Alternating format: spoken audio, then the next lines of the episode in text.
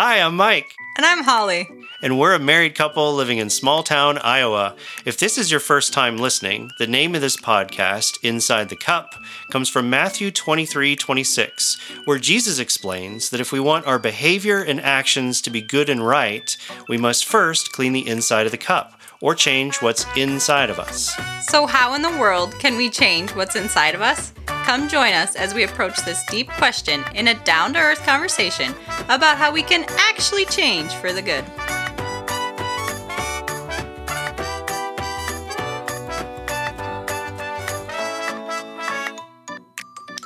Welcome back to Inside the Cup podcast. This is episode 15 of season 1 How to Love Your Neighbor as Yourself. Last week we discussed the heart. And we talked about how the heart refers to the same thing as the spirit and the will. This week, we are going to discuss the will and why it's important to understand the will. Yeah, we talked about last week the will you can think of is what the heart does or how it works. And to put it really simply, your will is your ability to choose, to make a choice or a decision, to say yes or to say no to something. That's your will in action. I'm not going to drive into the city right now because it's rush hour. So I'm going to choose a different time. That's my will making a choice. Yeah, that's your will in action is deciding not to go into the city right now. okay, that sounds kind of silly because it's totally obvious. Well, now this is kind of silly. And the reason why we're in this silly predicament of discussing what the will is is actually a an artifact of our cultural situation that we're in right now. So let's take a couple minutes and just discuss that some. Okay, what do you mean? It's part of our. What What are you talking about, Mike? if you look at our current academic culture, it's influenced by an agenda that's being pushed now called physicalism.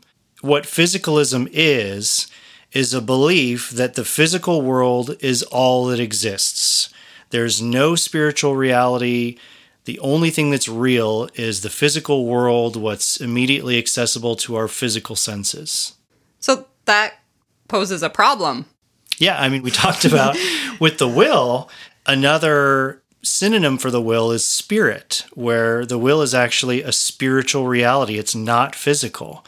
So that puts us in a bind now in our current academic culture that you know, the agenda being pushed is there's no such thing as the spiritual world. And now we've got this thing called the will, which is spiritual, and you don't really know what to do with it.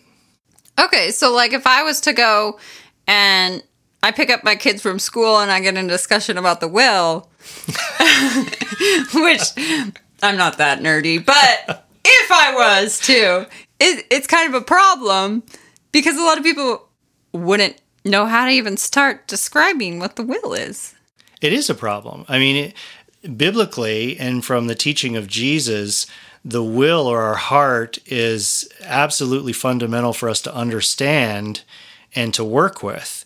So now, as an artifact of our cultural situation, it's more common than not to not even understand the will or that we have a will or how it works. So, where this has us now in the academic world is you've got this problem. You've got this thing that we know exists, your ability to make a decision or choose, but you've got this agenda that there's no such thing as spiritual reality, only the physical world.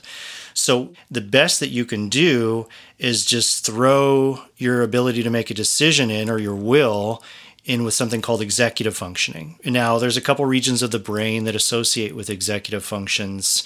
Some example of executive functions in your brain are your ability to plan or sequence or your ability to exercise self control. These are all executive functions in your brain. Uh, and there's regions in your brain that control these functions. So, what will commonly happen is the will is just thrown in with executive functions. You know, that's a part of these two regions of your brain that control your decision making. But that's not the case. The will is a spiritual reality, it's something that actually exists so you're not going to find a physical correlate in the body for the will. You're not going to find a part of the brain that corresponds to the will. You're not going to find a part in your body that corresponds to the will. It's a spiritual reality. And God has a will. God is spiritual, He's not physical. Yeah, you can't define will in terms of brain. God doesn't have a brain, and God has a will. This challenges our thinking a little bit because we are really influenced by our culture.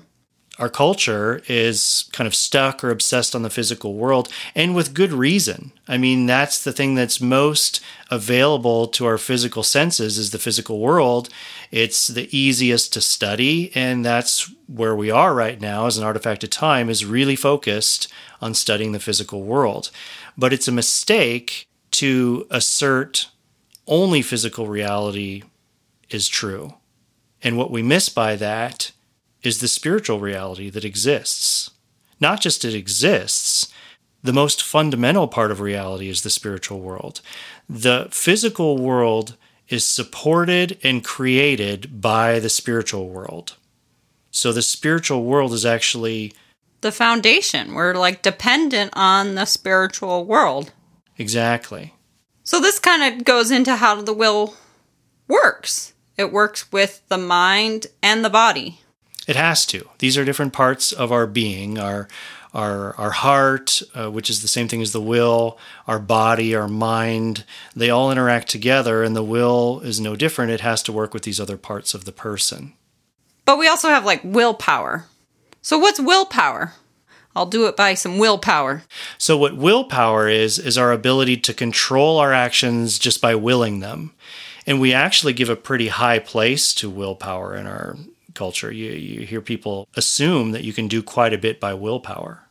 Is that the case? The reality is willpower is actually it's there, but it's actually not that strong. And one of the reasons for that is it's up against your your willpower is up against some pretty powerful habits that are stored up in your body. Yeah, and we mainly run off of habits.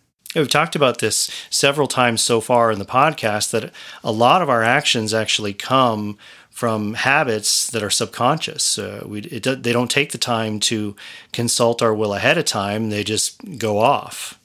Yeah, or sometimes I even catch myself saying something that my mom used to say.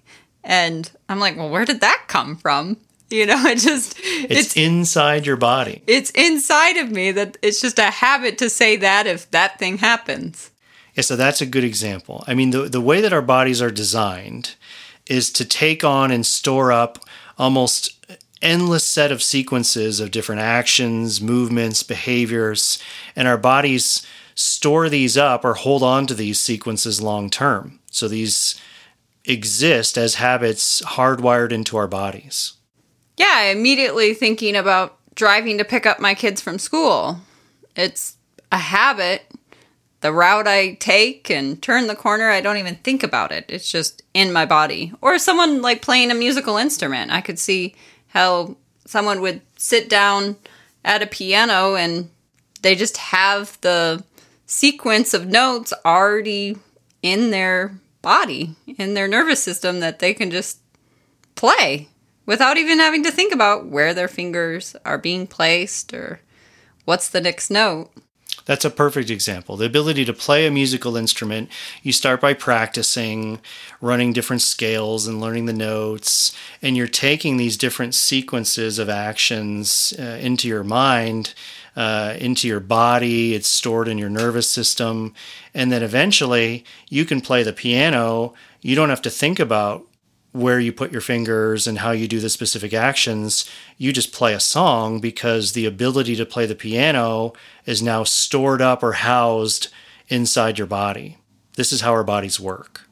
And this is a powerful influence. So when we talk about the will now and your ability to make a choice, and that choice to make its way all the way down to the action, you're up against a whole bunch of habits that are stored up in your body that are strong influencers over our actions.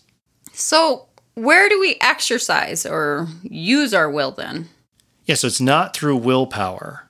Our body and habits win out over willpower the majority of the time. Where we end up exercising or using our will is in our mind. We use our will specifically choosing our thoughts or our ideas. Choosing our thoughts eventually become our actions or our habits, which becomes our character. Our character is what we do without thinking about it. So once we store up these actions and these habits take place in our body, those habits end up forming our character, the type of person we are. And it all traces back to the thoughts or ideas that we place in our minds. And our will is the thing responsible for placing those ideas in our minds. We'll need to talk about this in some more detail about how the will works with our thoughts, particularly with our ideas. So, next week, let's talk about the will and our ideas. Thanks for joining us at Inside the Cup podcast. Make sure to subscribe to our podcast to receive new episodes automatically. Check out our website at insidethecup.com and follow our social media pages on Twitter at Inside the Cup Pod and on Facebook and Instagram at Inside the Cup Podcast.